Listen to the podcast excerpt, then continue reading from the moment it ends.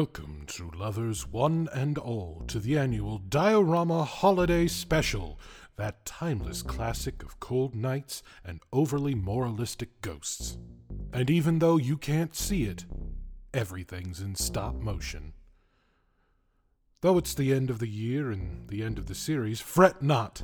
The Die-O-Rama will return with a brand new series of story boxes in the far off future February of 2021. Because we're all time travelers now. So disrobe, fellow travelers, dip your frosty nethers in a big bath of nog, and enjoy this Yuletide's Die-O-Rama, Smiley Fang's Night.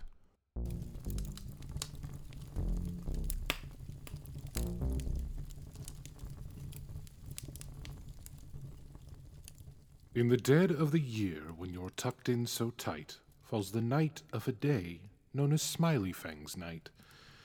It was named after a man who don't give no dang and was called by his mother Freeburg Smileyfang. He hated this night and what it had become, and those who celebrated it were lousy bug hums. He remembered this night, and for it does grieve, when it was called by its true name, Christmas Eve when children would gather to dream of morning glories while gorging on cookies and telling ghost stories. Smileyfang never imagined, when young and so bold, he'd become himself a ghost story and also get old. For you see, Freeburg Smileyfang was rich beyond dreaming, but he did not get that way from exploitation or scheming. He set to work thinking himself up a plan to get rich by helping out his fellow man. What does a fellow man seem to need? Not a gun, not a party, but four walls and a deed. Everyone needs a place to make them feel safe and to know they won't die if they run out of cash. So Smileyfang set to work and designed up a street where all sorts of citizens could live and could meet. Little houses, mansions, apartments, and stores, all on a street like mine and like yours. All sorts of people living and working, cooperating, instead of shirking. One only paid what one could afford, and everyone was guaranteed fair room and board, a livelier place you never could meet, and they say that they called it Smileyfang Street. Now back to business. Throughout the years, as business did grow, Smileyfang built street after street and row after row. He built till he burst, as quick as they came. He built fortunes and fortunes, and oh, quite the name. He built such a name that he gained the attention of figures and beings we'd rather not mention, creatures vile and spectral and gruesome and grim. For the sake of our story, we'll call them the Whim. The whim of the world, that savage society that latched on to a body possessed of notoriety, they make a demand until its met do not cease, or else hound a body until it's deceased. One other thing to mention regarding the whim. They have no sense of proportion and no common sense. They are sanity free, silly, and often quite dense. They are invasive and persistent, insistent as a noose. And they worship a thing called the greater goose. Didn't see that coming, did you? The greater goose is nothing short of absurd and really is not worth the writing of words. But to sum it all up so we can vamoose, they think all the world's problems can be solved with a goose. A fine fat goose for old Christmas dinner will make of the losers certifiable winners. That's it. They have no other plans to help out the poor, just a goose on the table, nothing else, nothing more. And who do they think should provide this goose dish? Why, the wealthy, the have-its, the grotesquely rich. Whims don't understand money or systemic inequality. And after his fortunes from Smileyfang streets, the Whims figured old Freeburg should provide the meats. The meats being the goose. So they worked up a plan, stupid, foolhardy, to kidnap their mark at the Smileyfang Street Company holiday party. I just want to say on this most festive of nights that it's because of you that this tree has lights. You've toiled and labored yourselves to the bone, also that people could have a home. A glass I raise to this fine company. Eat, drink, and canoodle You've earned it, you see. Day after tomorrow, the good work resumes, but tonight is for tonight. Go get a room. They drank to their boss, to themselves, to the year, so they didn't see Smileyfang slip out of there. He snuck off to his office to go over some papers. This man, never idle, did not see the stranger. A hulk of a whim sat in Smileyfang's chair, to which Smileyfang replied, How did you get in here? The whim it arose and floated over the desk. It bellowed, I go where I want, where I go to I get. Fair enough. I am a whim, and I am what's happenin'. You are a rich man, and this is a kidnappinin'. Smileyfang was confused, befuddled, skylarked, but before he could act, everything went Groggy and mush mouthed, slowly he came to his sense, vision unfocused.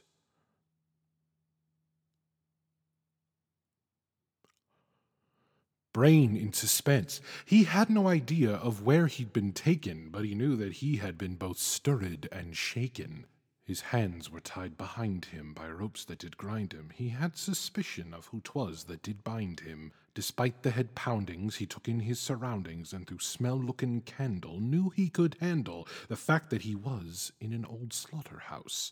Then lights they did dazzle and bells they did razzle on a coniferous wonder bedecked in tinsel and tassel that would make a great shame of old Tannenbaum. Then the whim made his impressive entry and floated down from the top of this fifty foot tree. Up to Smileyfang he sauntered, this madman, this haunted, and made a proposal that made all the sense of arguing with a garbage disposal. You have wasted your life, sir, on fortunes and riches, when most men are happy just fishing for fishes. You have exploited your fellow man, and for this great crime at trial you stand. Guilty, you bastard, you stinky butthead. No one will cry or come when you're dead, unless you agree to my terms. I'm the one tied up, and you have the floor. It's really up to you what terms we explore. With that, the whim snapped his fingers, which annoyed Smileyfang as the snapping seemed to summon an old choo choo train. A Christmassy choo choo, in matter of fact, gilded and gaudy, no thing did it lack.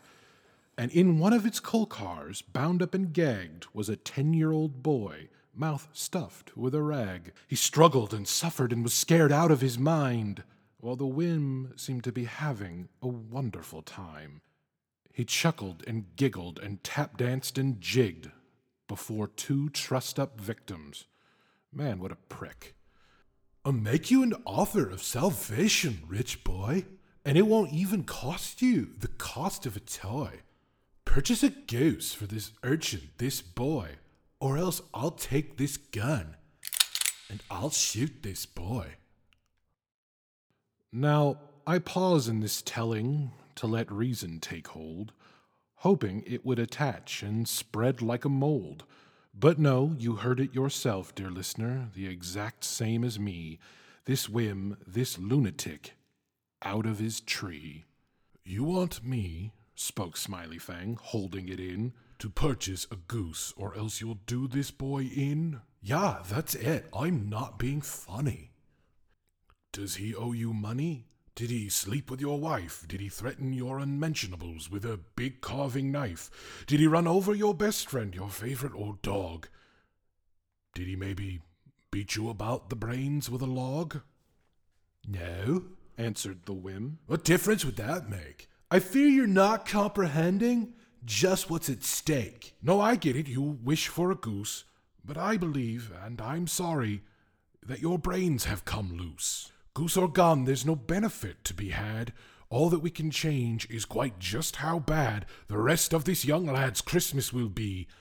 Now put down the gun and fucking untie me. How dare you speak like that to a whim such as me? And how dare you swear in front of a Christmas tree? I serve the greater goose, and therefore am right. Bullet or goose down, what will it be tonight? Smileyfang was silent when given this choice. Either way, all that mattered was freeing the boy. So he asked the whim, What kind of a goose? as a way to distract it while fishing the smartphone out of his pocket. The pants were made in Boston. He dialed police, fire, and navy as the whim went on and on how to best make goose gravy. The whim went on for minutes without being prodded, while Smileyfang loosened his ropes and unknotted. He sneaked to the boy and him also untied, then whispered, Run like hell. and the boy, he complied. This whim was the type who loved to hear themselves speak, so he did not notice behind him where Smileyfang did now sneak, and taking the chair to which he'd recently been bound, gave the whim such a crack it could not but astound. It still took several minutes for authorities to arrive. It's best we not go into detail about what else transpired. You might be called as a witness, suffice it to say, so why bother ruining your Christmas day? But Smileyfang had some words he wished to impart upon this whim, this spirit, this supernatural fart. You're not helping anybody by demanding a goose, a gesture that's empty as an old hangman's noose. I build streets and communities and put people in houses. I have made a fortune by putting money where mouth is, and I would give it all up if I could do more. But you, you are pointless to your core. You could snap your fingers and feed whole neighborhoods, but instead you kidnap, hold hostage. And what's with the goose? These people are good and honest they work, so leave them alone, you pointless, translucent jerk. And if ever you threaten a child again, I could not hear what Smileyfang whispered in the ear of the whim, who went all a but it must have been a promise of immeasurable violence, for the whim, who I must reiterate was a ghost with supernatural superpowers, went to jail in silence. Now, you'd think that this was the end of our tale, that tomorrow is Christmas and towards it we sail, but no. You see, the whims, they are stubborn, just like their pals, and took Smileyfang's defiance as a sort of a challenge. So, every year on Christmas Eve, this poor benefactor, alone they do not leave. They break and they enter, they act like pure creeps. Last year's monster, or model, called itself the Baron von Sweeps.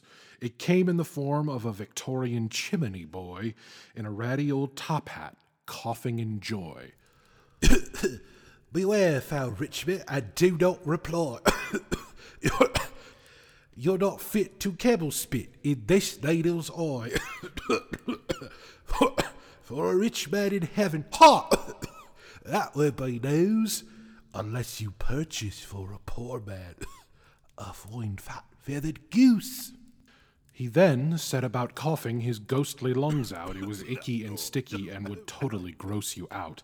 And in a thick puddle of his ectoplasmic leavings, the Baron von Sweeps no longer was sweeping. Oh dear, tis this the end for the Baron von Sweeps.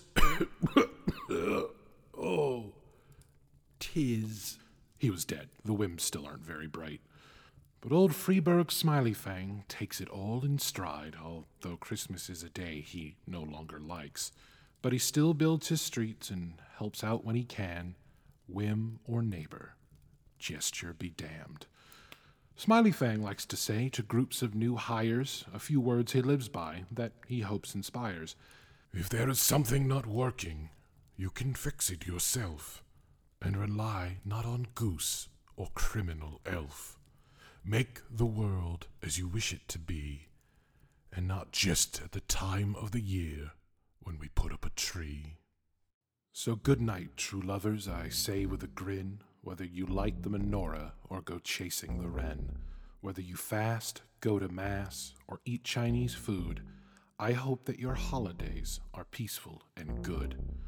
And I hope that next year we can all see each other closer and better and not as an other. The Die-O-Rama's going nowhere, it's staying stuck in your ear.